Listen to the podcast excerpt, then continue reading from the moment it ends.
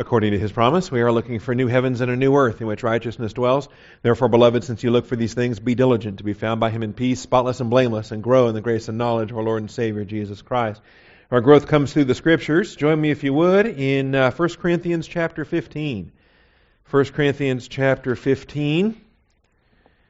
The uh, only portion of our Harmony of the Gospels that does not come from Matthew, Mark, Luke, or John but is included as part of the post resurrection appearances, the post resurrection ecclesiastical appearances. We'll talk about that as well. I invented an acronym last week, and some of you caught it, most of you didn't, so I'll give it to you again this week, and we'll see how that goes. By the way, just to demonstrate, uh, this is austinbiblechurch.com, where our Life of Christ series is located. Um, I usually Hello. I can wake up my mouse. I was going to show you where, here we go, Life of Christ. And this lists the, uh, this is our present Wednesday morning study in the Life of Christ in reverse order, so the newest classes are at the top, and then you can scroll back. But over here on the right, it's broken down by sections, and this is where you can find your harmony of the Gospels in case uh, we're out in the hallway or you don't have your own printout or you just want to download it to your iPad or whatever you have. And uh, the Harmony of the Gospels. We did teach a single class in the Harmony of the Gospels. Was lesson number one, way back on uh, Wednesday, January seventh, two thousand four. And uh, you can listen to that class if you like. But, or you pull up the PDF document, and here's the, the outlines. Four pages, if you print it off on four sheets of paper, or two sheets, double back, you know. Uh, and we are so close to the end of this now. We are right here.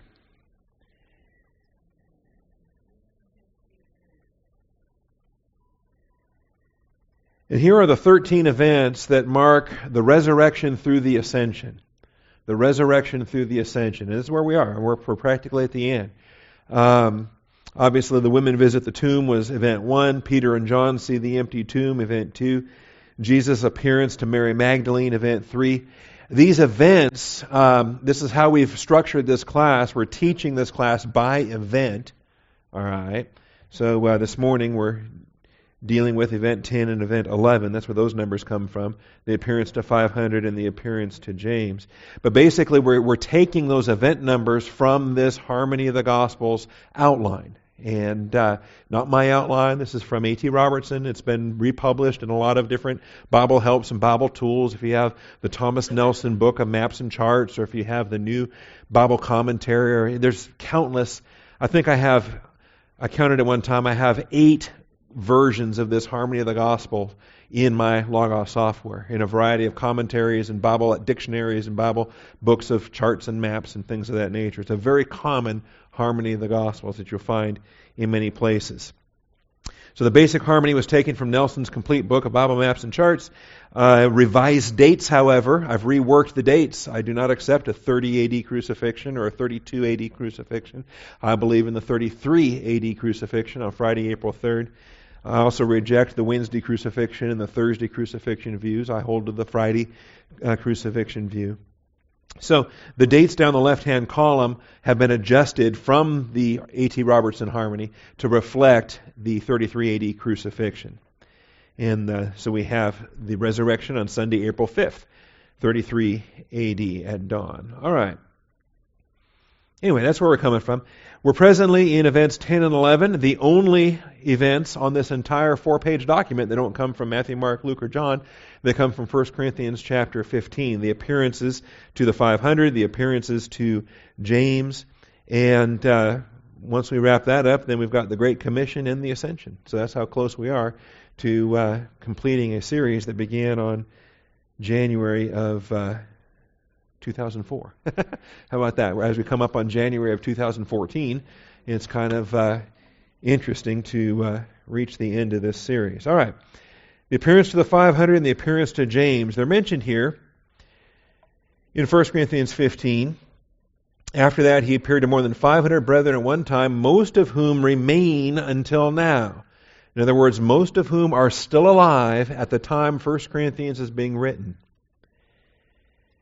Uh, and can bear witness to the truth of what Paul is testifying to here.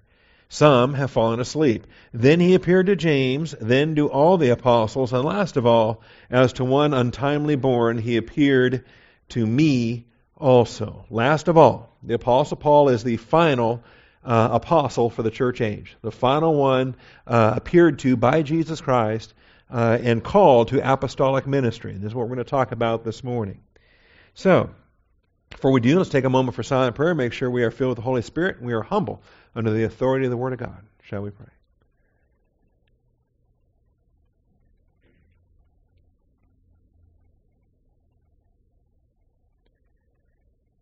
Heavenly Father, we thank you for the truth of your word. We thank you for the opportunity we have to assemble together this morning. Thank you for this Wednesday morning class, Father. A nice break throughout the week and opportunity to uh, to fellowship together and to study to show ourselves approved. We thank you uh, for this particular class today. Uh, set aside distractions, open the eyes of our understanding. We thank you in Christ's name. Amen. All right, so um, in the effort to try to blend these appearances in, um, the placement for 10 and 11. Um, where do you where do you place it? You know, obviously it's in between the empty tomb and the ascension. okay, it's in between uh, the the fact that Jesus Christ walks out of that tomb uh, in, in, a resurrected, glorified body and leaves that tomb empty, and so um, it, it, obviously has to be sometime after episode 1 and has to happen sometime prior to his final ascension to the Father that we see there in Acts chapter 1 and Luke 24. So, uh, where do we place the appearance to the 500? Where do we place the appearance to uh, James? Where do we place the appearance to his other brothers, for example, uh, Jude and Simeon and, and, Joseph? There were four brothers of Christ that uh, he appeared to. Where do we place those? And in the decision to place them after 9 and before 12, um, okay, I don't really take issue with that. It's, it's as good place as any to place it. And in particular, when we have the order that we have here in 1 Corinthians, notice he appeared first to Cephas in verse 5, then to the 12. After that, to the more than 500 brethren at one time. So we have we can place the appearance to the 500 after he appears to Cephas and after he appears to the 12. That's about as far as we can get. okay? And so I think on this outline here, it's, it's a good order. When I start to take issue with it, let me tell you how I'm going to take issue with it. I'll start doing that when we get to the Great Commission because I think that the tandem of Matthew 28 and Luke 24 is a problem. And uh, that's where I'm going to start to dispute the details on this A.T. Robertson harmony. I think it would be better to take that Luke passage, Luke 24, 44 through 49, and remove it from the Great Commission episode. Remove it from episode 12. Give it its own episode number. Call it number 13. And then take the ascension and bump it down to event 14. You see what I'm talking about there? In terms of the. I need a pointer. I used to have one. Does this have a pointer on it? Oh, maybe not. I used to have a pointer. But you can see what I'm talking about. This, uh, this Luke passage here in Luke 24, 44 through 49. We're going to teach that coming up as a part of the Great Commission event, event 12. But as we teach it and we look at the details there, um, I think you're going to agree with me, if I teach it well enough, that the, the activity of what's happening there in Luke 24 is happening in Jerusalem, and he's telling them to wait for him there in Jerusalem, or wait for the Holy Spirit there in Jerusalem, whereas the Great Commission itself is on a mountain. And I think in the Matthew record, where there's more than 500 that are gathered at one time, you need a mountain. You need a wide open space to uh, to put all those guys, because you know the the the high priest isn't exactly dazzled with letting y'all meet in the temple, right? Or uh, Herod isn't really uh, Pilate's not really going to be thrilled with using the praetorium space uh, for that. You know, there's only so many places where you can put 500 people at one time within the boundaries of Jerusalem. Okay, you can go out to the hippodrome and I mean, where are they meeting? I think the mountain in Galilee where he told them he was going to meet them. The women were commanded to tell the disciples to go to Galilee. He was going to meet them on a mountain in Galilee. So, in any event, I think when we get to episode 12, I'll, I'll keep it. I mean, we've used this harmony all this time anyway. Why, why change now? But I think I'm going to out when I do outline it. I'm going to outline the Matthew material first, and then I'm going to segment. I'm going to uh, outline the Luke material uh, at the end of that development, and, and really treat it as if it's a separate event because I think it should be a separate event, uh, which would give us 14 then in the uh, the resurrection through the ascension. So anyway, dealing with that, but. Back to 1 Corinthians now. If he appeared to Cephas first and then to the 12, well, why are we ignoring Mary Magdalene? Wasn't that episode 3? Jesus appeared to Mary Magdalene. In episode 4, Jesus appeared to the other women. And don't think it's just a misogynistic, uh, hating women kind of a thing, because what about the disciples on the Emmaus Road? Those were two men on the Emmaus Road. Why are they not mentioned in 1 Corinthians 15? When I'm in 1 Corinthians 15 and it says, He was buried, He was raised on the third day according to the Scriptures, that He appeared to Cephas, then to the twelve, then to more than 500 brethren at one time. Why are the Emmaus Road guys not mentioned? Okay? Or Mary Magdalene? Or um, the other women? Okay? There's reasons why. And I think it comes to the to the core of what these appearances are. What does it mean that he appeared to? It was more than just a ta da! See me now? Here I am. I'm here. I'm alive. More than that. Significantly more than that. It's actually calling and commissioning with an apostolic warrant. Following these appearances, following these appearances, these folks went forth with apostolic commissions. They went they entered into the church age as church age apostles. All right? Prior to that, those that were apostles prior to that were apostles of the Lamb. Those that traveled with him in his, in his incarnation ministry were apostles of the Lamb. And those 12 names are on the 12 foundation stones of the New Jerusalem. But there's a lot more apostles in the church than just the 12 apostles of the Lamb. And that's going to become clear as we work our way through. So let's pick up with our outline where we t- took it last week. And my acronym, which spells out the word preach. Okay? It spells out P R E A C H. And in English, that spells preach. Okay? Apostles are called to preach, to preach Christ. So, the Apostle Paul outlined all of Jesus' post resurrection appearances. And what are these post resurrection appearances? They are post resurrection ecclesiastical apostolic callings. Ecclesiastical apostolic callings. Not, not, and that distinguishes an ecclesiastical apostle is different from an age of Israel apostle, the apostles of the Lamb before the resurrection of Jesus Christ. Not only are they callings, but they are hand of fellowship extensions hand of fellowship extensions. As apostles would greet one another with the right hand of fellowship. And they would identify with one another and validate those ministries. As James and, and Peter validated the ministries of Paul and Barnabas, that their apostolic calling was indeed from the Lord. And so we see it there as well. All right. Let's identify, let's look at these again. we were just in 1 Corinthians 15, 3 through 11. There's an order to these Cephas, then the 12. And notice the 12 there in verse 5 is different from all the apostles in verse 7. You notice that?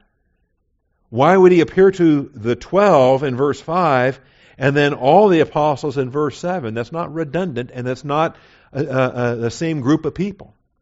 All the apostles a much larger group than just the 12. Okay? In fact, all the apostles is all of them until uh, minus Paul. Is all of them minus the guy that's uh, that has not yet had his Damascus Road experience yet. Because it's last of all, as to one untimely born, he appeared to me also. And that expression, untimely born, is quite startling uh, as, as, it applies to a, a miscarriage or a, an abortion. All right? And spiritually speaking, in metaphor, what did Paul consider himself? okay. Um, different things there. Okay. These apostolic callings and hand of fellowship extensions marks their uh, entrance into church age apostolic ministry. Even an expression slightly earlier than that, back in chapter 9, uh, where Paul is defending his apostolic ministry, he says, Have I not seen Jesus our Lord? Am I not free? Am I not an apostle? Have I not seen Jesus our Lord? In other words, called into a right hand of fellowship apostolic ministry. Are you not my work in the Lord? If to others I am not an apostle, at least I am to you, for you are the seal of my apostleship in the Lord. So, seeing Jesus Christ, being called by Jesus Christ, having that right hand of fellowship extension is a requirement to be an apostle. Nobody today has that. Nobody today has that. Galatians chapter 2, verses 7 through 9. I think this is a, a significant connection to make here in this, uh, in this study. Everybody that was called as an apostle received this right hand of koinonia, this right hand of fellowship with Jesus Christ. Galatians 2, verses 7 through 9. Talking about uh, the so called pillars and those who were of high reputation. Well, might mean something to somebody, didn't mean anything to Paul. On the contrary, verse 7 Seeing that I had been entrusted with the gospel to the uncircumcised, just as Peter had been to the circumcised. That's Galatians 2 7.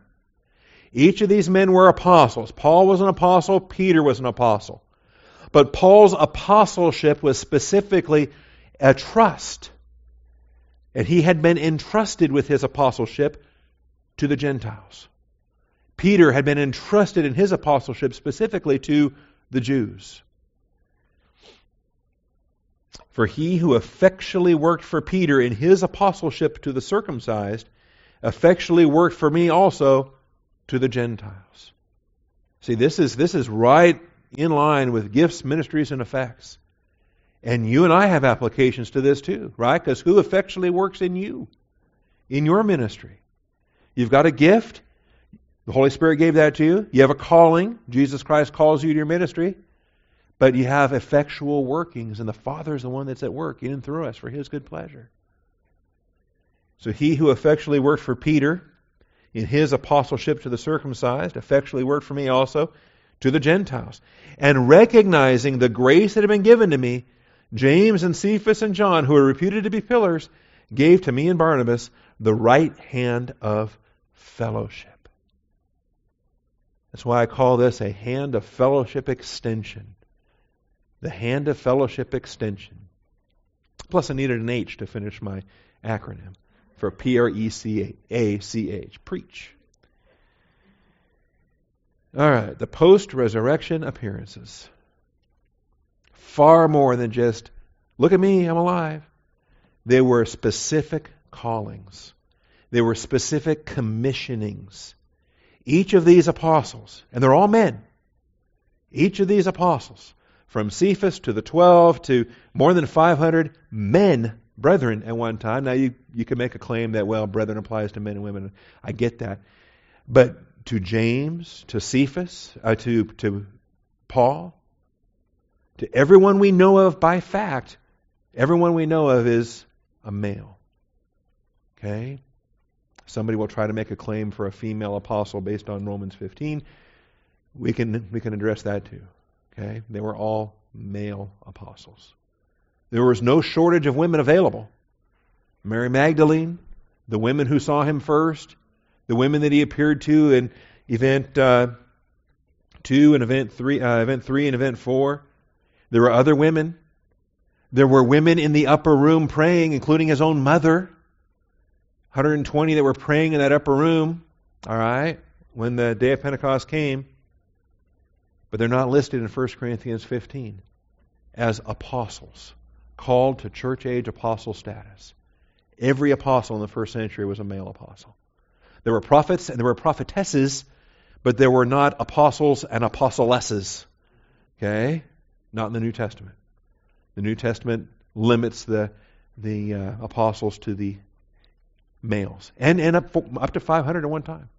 There were more than just the 12 as apostles. There were 500 called as apostles on that Great Commission episode that went forth worldwide. You know, a lot of times it's, you know, they talk about how the church grew from just 12, 12 apostles and how it just grew.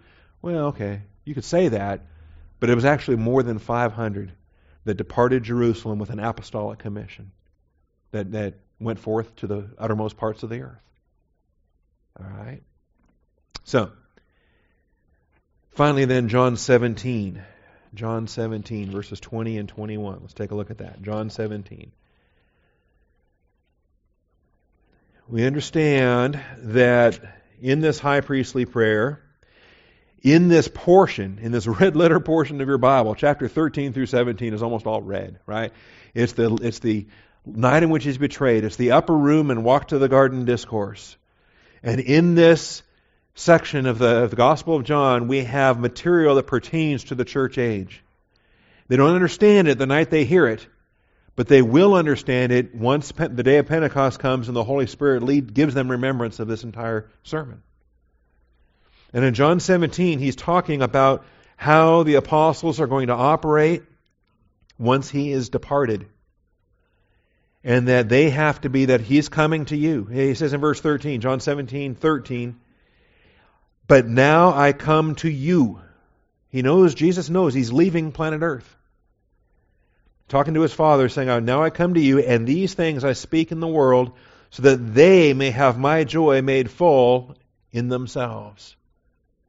The church age is going to have a fullness of joy that no previous age was ever ever had available to them because they're going to have a resurrected Savior seated at the Father's right hand. He says in verse 15, I do not ask you to take them out of the world. You and I, we're, we're to occupy with the things above, but we still live here. We are not taken out of here until, you know, physical death or rapture. I do not ask you to take them out of the world, but to keep them from the evil one. Armor them up. Sanctify them in the truth. Protect them. Guard them, keep them, because they're engaged spiritually in ways that Israel and the Gentiles never were. The church is a spiritual stewardship. They are not of the world, even as I am not of the world. Sanctify, in other words, pilgrims and aliens and strangers, just as Jesus was. Sanctify them in truth. Your word is truth. That's why we better be disciples. We can't. It's not enough to simply be saved. It's not enough to simply have eternal life and then wait to go to heaven when we die. We've got to be sanctified in the truth so that we're armored up, that we're engaged. We're holding the sword in our hand that's the Rhema tou Theou, uh, the Word of God.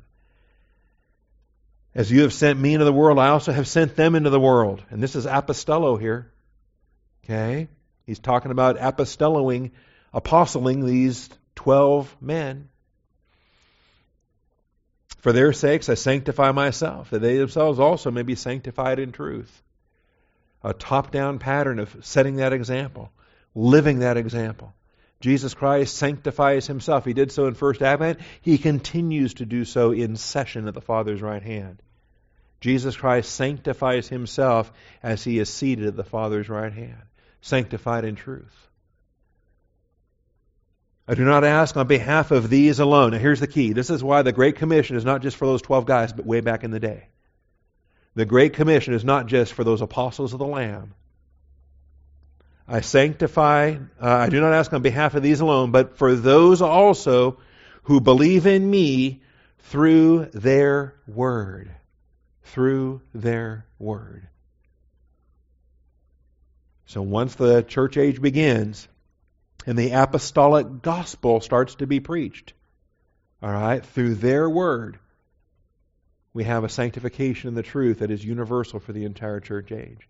The entire body of Christ is sanctified in Christ by the preaching of the apostolic gospel. That they may all be one, even as you, Father, in me and I in you, that they also may be in us. Now, the moment you're saved, you're in Christ. But what does it take to be in Christ and in Father? Okay? In Christ and in Father. We're talking about experiential sanctification at this point. We're talking about being a true disciple. We're talking about the fellowship that we have with the Father and with the Son. So the world may believe that you sent me. Okay, so here we have it. And here's our term post resurrection appearances ecclesiastical, apostolical callings, and hand of fellowship extensions.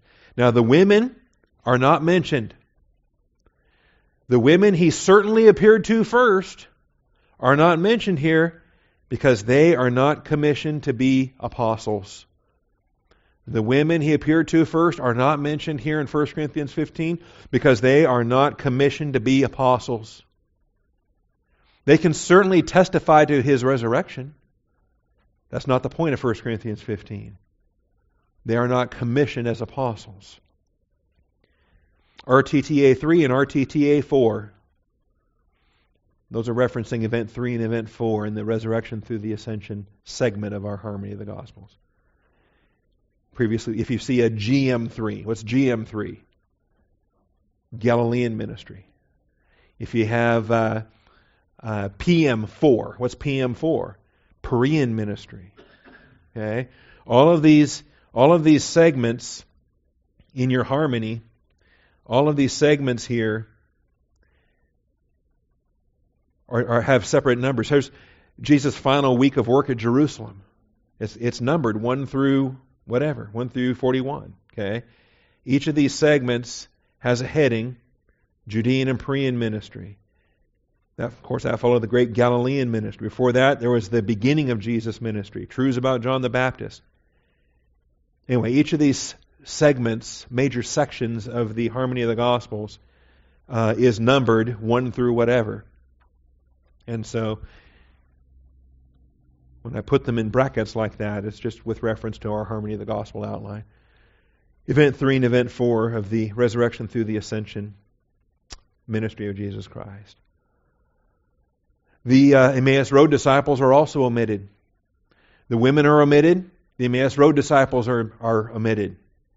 Is there anything in the appearances to the women where he shows them how much they must suffer for his sake?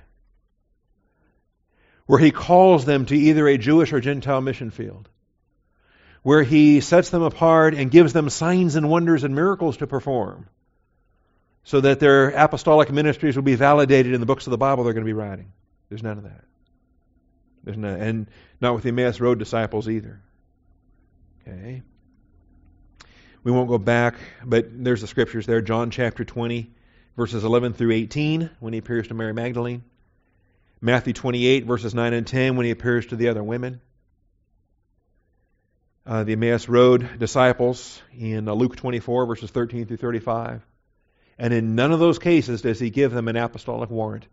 In none of those cases does he promise them the, the spiritual powers of the Holy Spirit for the signs and wonders of a true apostle. All right.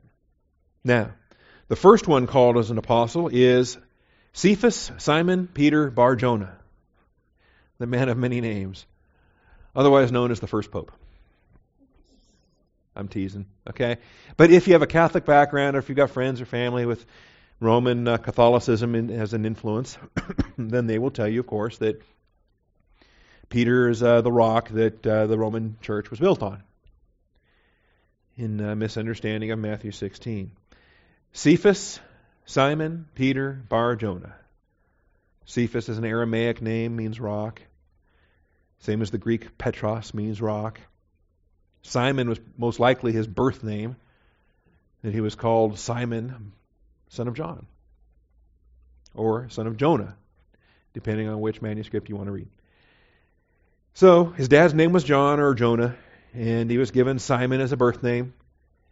Uh, I suspect that they spoke Aramaic very frequently with each other on their fishing trips and on their travels. And uh, Cephas was then his Aramaic nickname, as it were uh, was that was it called? They call him Rock because he was uh, so firm and steady, so stable. Or did he just have rocks in his head? Andrew Andrew gave him that nickname. Said, "Boy, you're you're dumber than a box of rocks." Who knows how these nicknames come from? Okay, but the Lord used it, and used the name Cephas, used the name Petros, changed it to Petra when he said, On this Petra I will build my church. All right. But he receives the first post resurrection ecclesiastical apostolic calling and hand of fellowship extension. And this was the excitement. Let's, let's go to Luke 24 and let's, let's remind ourselves. We taught this, but in case you didn't pick up on it, Luke 24. And the order on this, I think, is significant. Um, Luke 24 is the resurrection chapter. And, uh, you know, early morning, early dawn, these women are bringing their spices, and the stone is rolled away. They, they entered, didn't find the body of the Lord.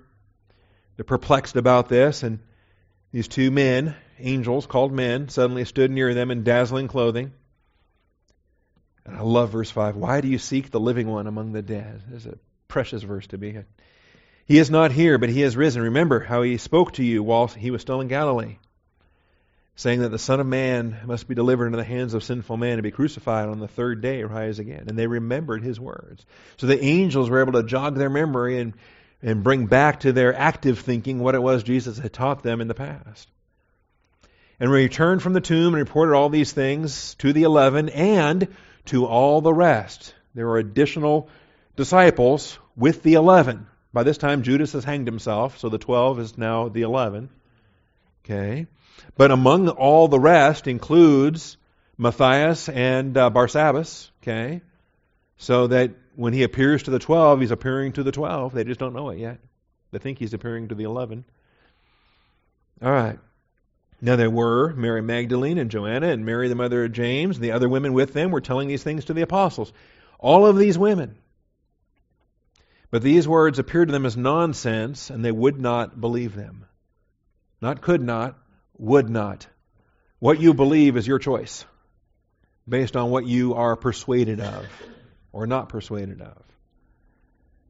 But Peter got up and ran to the tomb, stooping and looking in. He saw the linen wrappings only, and he went away to his home, marveling at what had happened. Now, this is a separate running to the tomb. The Gospel of John talks about how he and John had a foot raised to the tomb. All right. And uh, now Peter goes back a second time by himself, looks at the tomb, doesn't see anything. And then he goes home. He went away to his home in verse 12. Wherever he lived, we don't know where he lived, but he had a home there in Jerusalem. Different from the big upper room where he was meeting with the other disciples, with the other 11 and, and the, and the rest.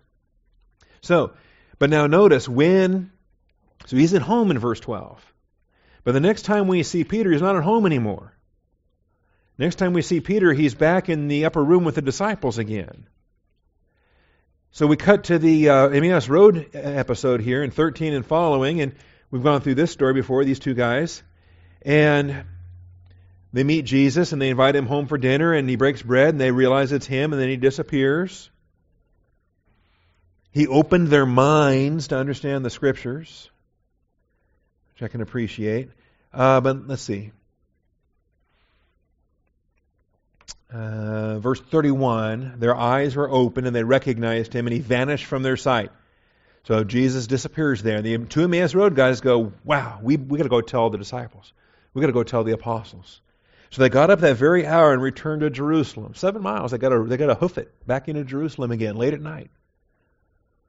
And notice now, they found gathered together the eleven and those who were with them. So now what happens there? The eleven in verse 33, right? Hendeka. It's a Greek word for eleven. Um, this is hendekological. Relates to the eleven. All right. Um, hendekological also, by the way, refers to the eleven permanent spiritual gifts. That's a hendekological study. All right. Um, but in verse 33, gathered together are the eleven. So that tells you that in between verse 12, when Peter went home, and verse 33, what's happening to Peter? Yeah, Peter's not home anymore.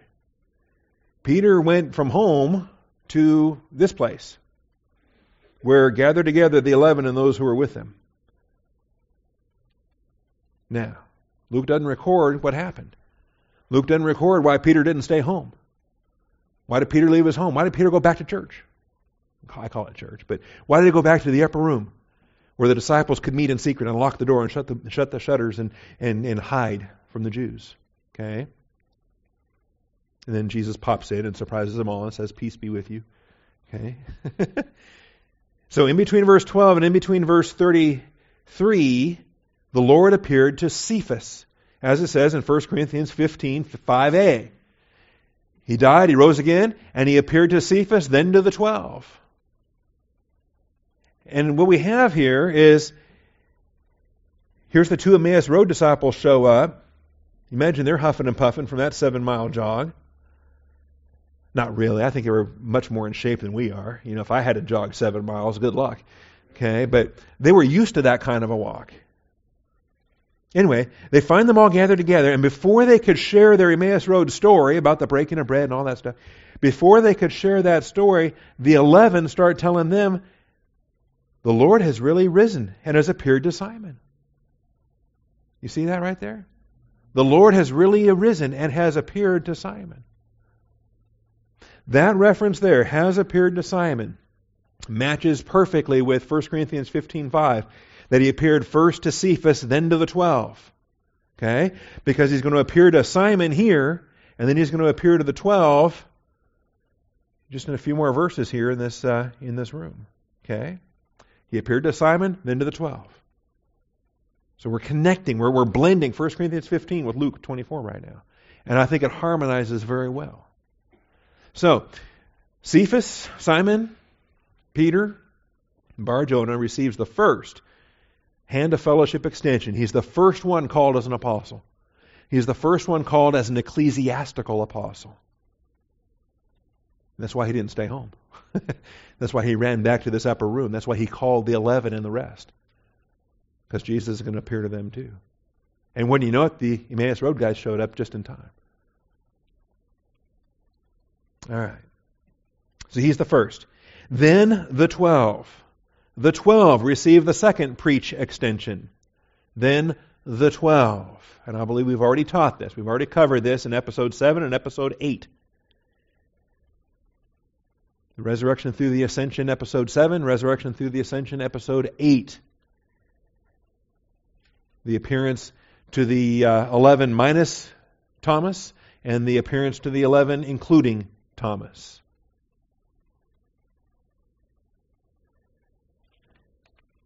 Interestingly enough, uh, in 1 Corinthians 15, Paul just says he appeared to the 12.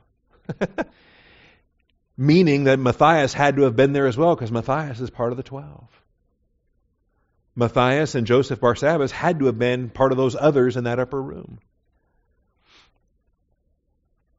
But 1 Corinthians 15:5 says he appeared to Peter and then he appeared to the 12.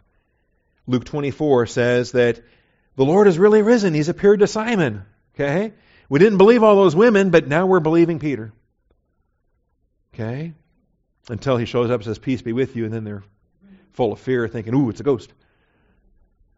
You know. We believe he's risen. We're just not used to him popping around and teleporting like this all the time. We must conclude that Matthias and Joseph Barsabbas were also present. And I think, in addition to these verses here in Luke 24 and John 20, that when Jesus is extending the hand of fellowship, the ecclesiastical apostolic calling, when Jesus is, is commissioning these uh, church age apostles, that, uh, and that's what he's doing here.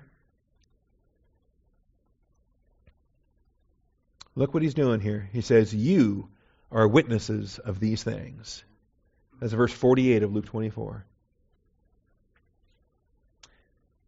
We're going to talk about this when we get to that separate episode. I think we really need to distinguish this from the uh, Great Commission chapter in Matthew 28. But you are witnesses of these things. You are witnesses. You are my apostles. I'm commissioning you. I am commissioning you. You men are going to begin the church age with apostolic authority. In Acts chapter 1, uh, I think we, we finally get introduced then to Matthias and to Barsabbas. Um, you wonder what were they doing all through the Gospels? we never saw them. There are a lot of things that we don't see in the Gospels. The books, you know, the world couldn't hold the books that could be written. But when they have to finish the number 12, they can't just continue as the 11. They have to identify number 12 before the Holy Spirit can come on Pentecost. And so um, it's necessary. Peter takes a stand and he's talking to the people here in the upper room. Acts 1.15 is where I'm reading from. At this time, Peter stood up in the midst of the brethren, a gathering about 120 persons and said, Brethren, the scripture had to be fulfilled, which the Holy Spirit foretold by the mouth of David concerning Judas, who became a guide to those who arrested Jesus. I love that. Peter's with the program now. Peter knows the scripture has to be fulfilled. He's not about to listen to the Lord quote scripture and then say, uh, over my dead body, you know, far be it from thee, Lord, this should never happen to you. Peter's finally grabbing onto the fact that if it's been prophesied, it's got to happen. The scriptures have to be fulfilled. He was counted among us and received his share in this ministry. But that's what it says in the book of Psalms. Let his homestead be made desolate. Let no one dwell in it. Let another man take his office. Acts two twenty or Acts one twenty. Let another man take his office. That was prophesied and fulfilled. Prophesied in Psalm sixty nine and fulfilled when Judas Iscariot hanged himself. And now Matthias will be appointed to become apostle number 12. And the 11 never appear again as the 11, it's always the 12. The Hendeca becomes the Dodeca. And the Dodeca, the 12, are the apostles of the Lamb. And they're apostles of the Lamb before the Holy Spirit comes at Pentecost. So don't confuse the 12 with all the church age apostles. All right, so let another man take his office. Prophesied in Psalm 69, written by David uh, a thousand years before Christ, but fulfilled when Judas Iscariot hanged himself and Matthias was appointed as the number 12. The Apostle Paul is not number 12. I know there's pastors that teach that. They're not correct when they teach it that way. The Apostle Paul is not apostle number 12. There's more than 12 apostles in the church age. There's more than 500 apostles to start the church age. But of these 12, they have to be apostles of the Lamb. Now, notice. So, yeah, don't pray this prayer for Obama. That's kind of a Facebook joke. You know, that, that the biblical prophecy, let another man take his office. Okay, he can, he can make a, a political joke out of that and, and talk about President Obama, but that's, that's not fulfillment. Fulfillment is Judas Iscariot. Okay? Now, it is necessary.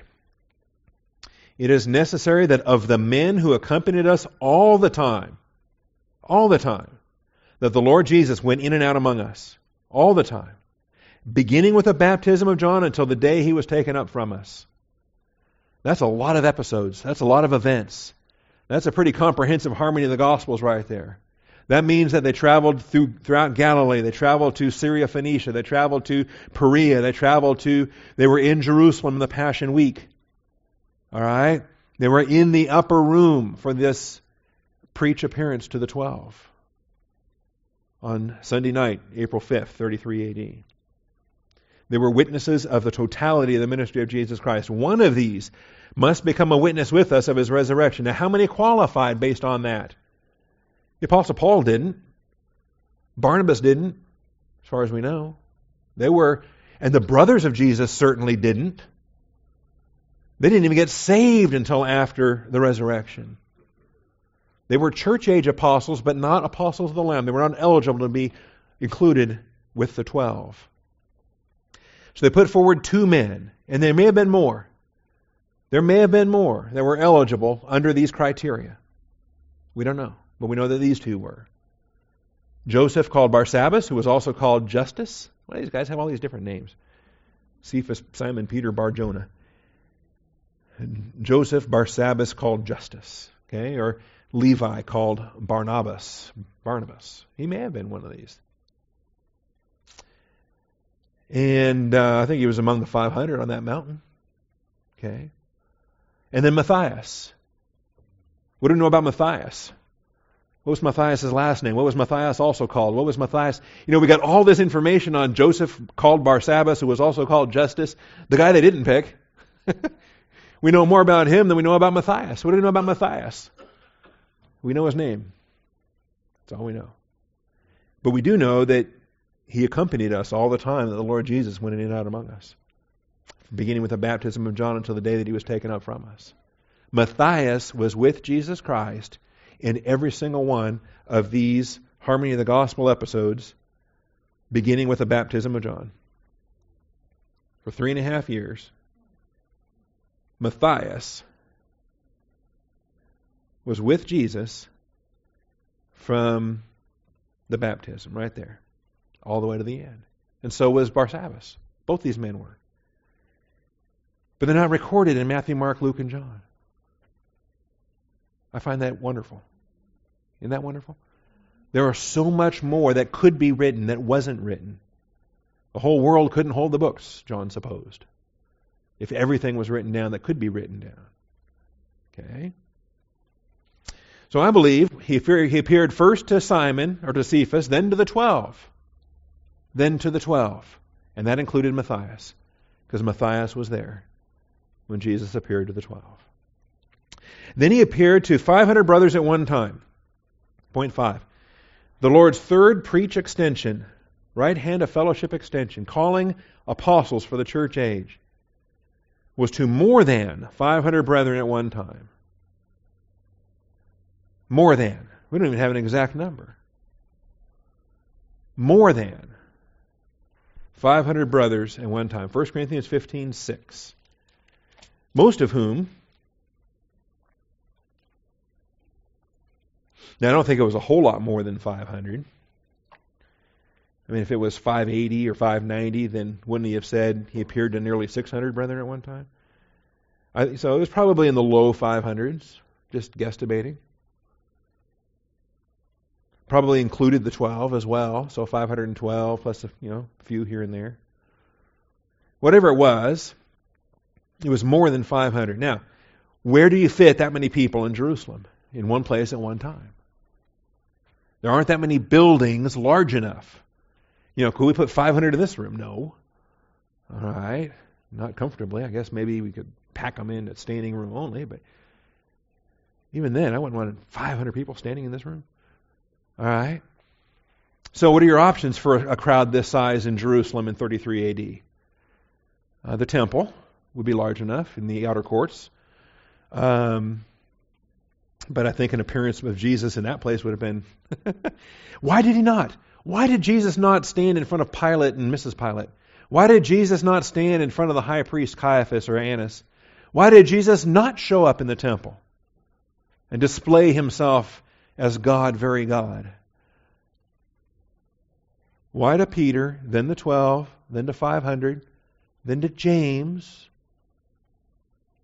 then to all the apostles, and then to, last of all, as to one untimely born, he appeared to me also. Specifically, those appearances, apostolic callings. All right. The most logical venue for this was the Great Commission event on the Galilean mountains. A large enough event. We know that that's where they were headed. We know that he told them to go there. And um, it makes sense that that would be where this would take place. Matthew 28, 16 through 20. And I think it, it's consistent. there was a mountain designated. It's kind of interesting. In, in Matthew, we don't have anything of the women or the Emmaus Road disciples or the upper room or doubting Thomas or the fishing trip. Do you love me more than these? It's like the entire 40 day resurrection ministry is totally skipped over. Um, the, uh, the tomb is empty. The Pharisees uh, or the high priest bribed the guards. Tell them you fell asleep. If it comes to the governor's ears, we'll win him over and keep you out of trouble. So they took the money and did as they'd been instructed, and this story was widely spread among the Jews, and is to this day. It is to this day. What day was that? This is the day Matthew is composed. That's the day the book of Matthew is written. To this day, I think it's it's indicative of an early of an early date for the Gospel of Matthew. That there's still Jews and Pharisees and Roman guards telling the story. To this day. Yeah, we fell asleep that night. They're still telling that story. I think it argues for an early writing of the book of Matthew. But the eleven disciples proceeded to Galilee to the mountain which Jesus had designated. When they saw him, they worshipped him, but some were doubtful. That may be a way to kind of describe the, the glitch with Thomas the week before. And Jesus came up and spoke to them, saying, All authority has been given to me in heaven and on earth. Go therefore. Go therefore. Now, this is a setting. This is in Galilee, and it's a mountain. See that in verse 16? And to me, if I'm going to find a place to place 1 Corinthians 15 6, where he appears to more than 501 times, this to me is the most logical place to do it. That we would harmonize uh, those events. This was a great place to harmonize with Galilean with uh, Event 12, the Great Commission episode in the resurrection through the ascension section of our harmony. I think it also likely included Barnabas. I suspect Barnabas was one of these 500. If not, I don't know when Barnabas received his apostolic calling. It was before Paul. When Paul reached Jerusalem, Barnabas was the only apostle that had enough grace to listen to, to listen to a story. And then when Paul when Barnabas was sent off to Antioch, he knew exactly who to go fetch to get some help. It wasn't going to be any of those Jerusalem guys, it was going to be Paul. There's an apostle to the Gentiles that will bear fruit with Barnabas in Antioch. Notice, Barnabas is called an apostle. These are the verses that folks don't like. There are some Paul worshippers out there, okay? Some Paul uh, aficionados, okay? If you want to think of them as that. They're Paulophiles. And, and I don't mock them. I, I used to be a Paulophile, and I probably, people will accuse me of being a Paulophile, right? Because I've taught Corinthians and First Corinthians and Second Corinthians and, and Thessalonians, and I've done a lot of the Pauline epistles. Have I ever taught the book of James verse by verse? Have I ever taught the First Peter verse by verse? Seems to me like the Lord has had me in a lot of these Pauline epistles for at least since 2004. Okay? I'm not afraid of the other books. It's just that's not where the Lord's taking me. Now, I like the Apostle Paul, but let me tell you something. He was not Apostle number 12. His name will not be on a foundation stone of the heavenly Jerusalem. The twelfth name on that twelfth stone is going to say Matthias. Matthias is the replacement. Okay? Matthias is the replacement. I named this laptop Matthias. Why? It's the replacement for the laptop that got stolen. All right? Um, Paul is not the 12th apostle. That's the thing. There's more than 12, there's more than 500. Which is why, by the way, Satan could then dispatch some phonies out there to go pose as false apostles. You know, how rough would it be for Satan to send out some false apostles if there's only 12? okay? And if, you know, James dies pretty early, so, you know, they start to get picked off, and, you know, somebody shows up and says, I'm an apostle. Well, you're not Peter, you're not Andrew, you're not Paul, you know. If there's only 12, then it makes it rougher for false apostles to work their mischief. But if there's more than 500, all right, well, now we've got to put them to the test and see if they are apostles or if they're not as the pastor in Ephesus was able to do. Barnabas is called an apostle in Acts 14 14.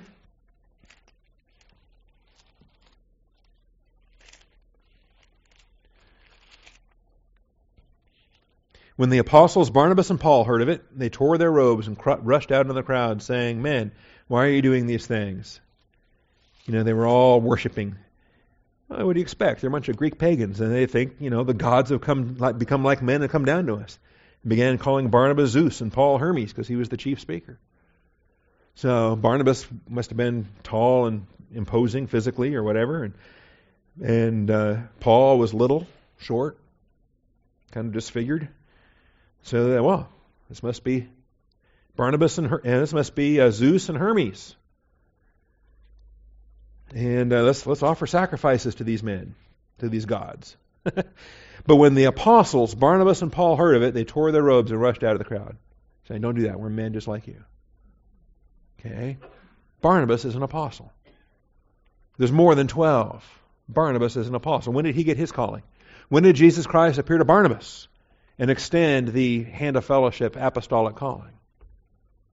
I think it was when Barnabas was one of the 500, known to the apostles, the son of encouragement, the, uh, the Levite of Cypriot birth that had uh, encouraged them so much in his uh, grace giving and other ministries. 1 Corinthians 9 6. You can't read this any other way than to assume that Barnabas is an apostle, and so are the brothers of Jesus Christ. Do only Barnabas and I not have a right to refrain from working? You realize if only Barnabas and I, he's, he's including them as apostles here. He says, Am I not an apostle? Am I not free? Am I not an apostle? The apostles have the maximum Christian liberty of anybody in the church age. They represent Jesus Christ with representative authority, not delegated, representative authority. If to others I'm not an apostle, at least I am to you, do we not have a right to eat and drink? We're apostles. You're going to tell us what we can eat and drink? Are you our authority here in the church?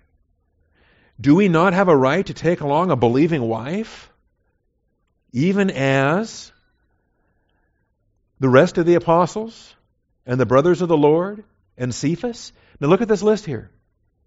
He is listing church age apostles right here. And this includes Paul and Barnabas. This includes the rest of the apostles. And we're going to see that group because that's the last group that he appears to. And then the brothers of the Lord, they were all apostles. James and Jude wrote New Testament books. Joseph and Simon, we don't know what they did, but they were brothers of the Lord. Right here, they're called apostles. Or do only Barnabas and I not have a right to refrain from working? You know, that verse is meaningless if Barnabas is not a legitimate apostle. Of course, Barnabas is an apostle. And I believe he's called an apostle three different times in the scriptures. He's called an apostle in Acts 14. He's called an apostle in 1 Corinthians 9. He's called an apostle in Galatians 2 9. Why does the Holy Spirit call him an apostle three different times? I think, yeah, I think he's an apostle. I also suspect it's because he's the author of Hebrews. And uh, the Holy Spirit wants us to be very clear that the author of Hebrews is an apostle. Three different times. We have an emphasis here that Barnabas is an apostle. Same thing with James. Why, why stress that James is an apostle? Why stress that the brothers of Jesus are apostles? Because of the book of James, because of the book of Jude. These men needed the sanction of apostolic calling to validate their apostolic ministries. Nobody today needs that, but they did. All right, Galatians 2 9. Recognizing the grace that had been given to me, we, looked at this earlier. James and Cephas and John, who were reputed to be pillars, gave to me and Barnabas the right hand of fellowship. Barnabas has the same right hand of fellowship that Paul has. Barnabas has every apostolic calling, privilege, and right and sanction that Paul has. More, even, because he's got seniority on Paul. The first missionary journey was always what was the order the names were listed in? Barnabas and Paul, Barnabas and Paul, Barnabas and Paul. It was not until a very key moment where it switches around and becomes Paul and Barnabas. Okay? And it was after John Mark abandoned them. After John Mark abandoned them, then it's, it flip flops and it becomes Paul and Barnabas. And very quickly after that, they split up. All right. The Lord's third preach extension was to more than 500 brethren at one time. Next week we'll come and we'll look at James, the eldest of Jesus' physical brothers. The only people that deny this are those that insist on the Roman Catholic dogma that Mary remained an eternal virgin, and so that Jesus does not have physical brothers. But Protestants have no problem with it. Orthodox has no problem with it. Some Orthodox. Some Orthodox hold to virginity of Mary, others don't. Some teach it as uh, the half brothers based on Joseph's first wife, um, which makes them, the boys older than Jesus actually at that point. Um, no, these are the brothers after Jesus, when uh, Mary was no longer virgin, and uh, when Joseph and Mary had family relations and gave birth to the brothers and the sisters. So we'll deal with that next week. And then all the apostles, and then Paul. We'll talk about those and wrap this up. Remember, we only have today and next week for the year. Is the 11th and the 18th. There is no Life of Christ class on Christmas morning on the 25th. And there is no Life of Christ class on New Year's morning, January 1st. We'll be here till midnight the night before. Uh, we will not come back uh, in the morning for Life of Christ or Ladies' Prayer on January 1st. So you got two Wednesdays off coming up. We will try to wrap up point six, seven, and eight uh, one week from today. Father, thank you for your faithfulness. Thank you for this time. Thank you for this class. We thank you in Christ's name. Amen.